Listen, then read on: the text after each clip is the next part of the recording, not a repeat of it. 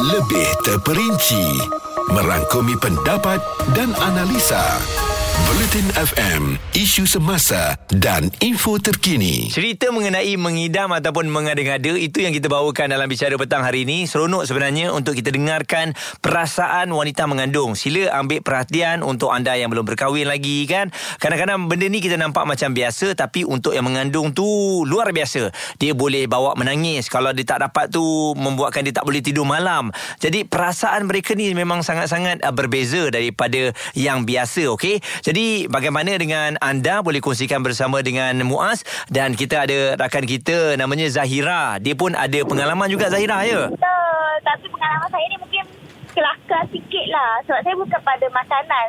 Saya lebih pada perbuatan. Perbuatan awak buat apa pula tu? Okey macam ni. Dulu masa saya pregnant, husband saya selalu kerja. Pasal OT 2, 3, 4 hari. Jadi bila dia balik tu, saya duduk rumah tingkat empat. Okey. Jadi saya nak tidur dalam kereta. Saya tak boleh tidur. Nak tidur Saya mengidam. Ya, mengidam nak tidur dalam kereta yang bergerak. Okey? Saya Okey. yang berhenti. Tak nak berhenti. Ya, husband saya balik pukul 2 Ha-ha. pagi ya, bukan 2 petang. Jadi uh, rutin harian dia tu pukul 2 pagi uh, ambil kunci dah mandi saya pun kelek lah saya punya batal. Lepas tu dia akan bawa around lah pukul 2 3 pagi. Berapa jam selalunya dia bawa pusing-pusing tu? Uh, sampai saya betul-betul tidur lah Yang saya sedar biasanya uh, Dia akan bawa pergi makan pukul 4 lah Macam 4 setengah dua jam Itulah. lah, Ya Allah, pengorbanan Even dekat suami. Ha itulah Even dekat traffic light pun saya akan marah Saya Ha? kejap je Sekejap saya kata Kenapa kereta berhenti Wah. Langsung tak boleh berhenti kereta ni. Ya sebab kalau, saya tak boleh tidur. Jadi kalau kita ni ibu mengandung uh, Sakit pinggang kan Kalau kita kalau dekat dalam kereta kan Boleh adjust kerusi tu. Mm-mm. Kalau tak katil tak boleh. Lagi selesa dalam kereta Nak buat macam mana Aduh, hai. saya rasa tu pengalaman yang boleh katakan pengalaman manis lah untuk awak dengan suami awak kan. Ha, itulah. Mungkin nak bagi hint dekat suami lepas ni kena boleh kereta yang lagi selesa. Oh. Oh.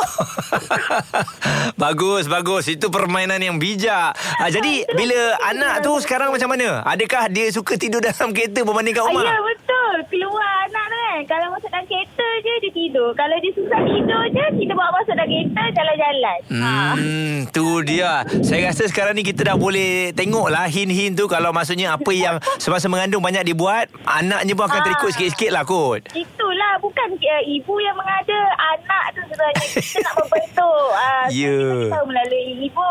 Betul. Jadi suami kena sentiasa senyum. Ya betul. Cerita Zahira ni membuatkan saya teringat tau masa um, anak saya yang pertama. Isteri saya pun uh, mengidam yang bukan-bukan. Antaranya apa tau? Kalau tadi nak tidur dalam kereta, isteri saya masa tu dia nak tengok TV dekat rumah orang lain. Jadi anda bayangkan saya terpaksa bawa dia pergi tengok TV kat rumah kawan-kawan saya. Saya pun tak tahulah kenapa agaknya. Uh, mungkin saya banyak kat TV ke ataupun anak suka keluar TV ke macam mana kita pun tak tahu. Tapi itulah dia pengalaman yang manis kelakar juga bila saya ingat balik. Uh, saya terpaksa telefon member saya macam uh, boleh tak nak pergi rumah nak tengok TV. Tak tahu sebab uh, isteri saya nak tengok TV kat rumah member-member.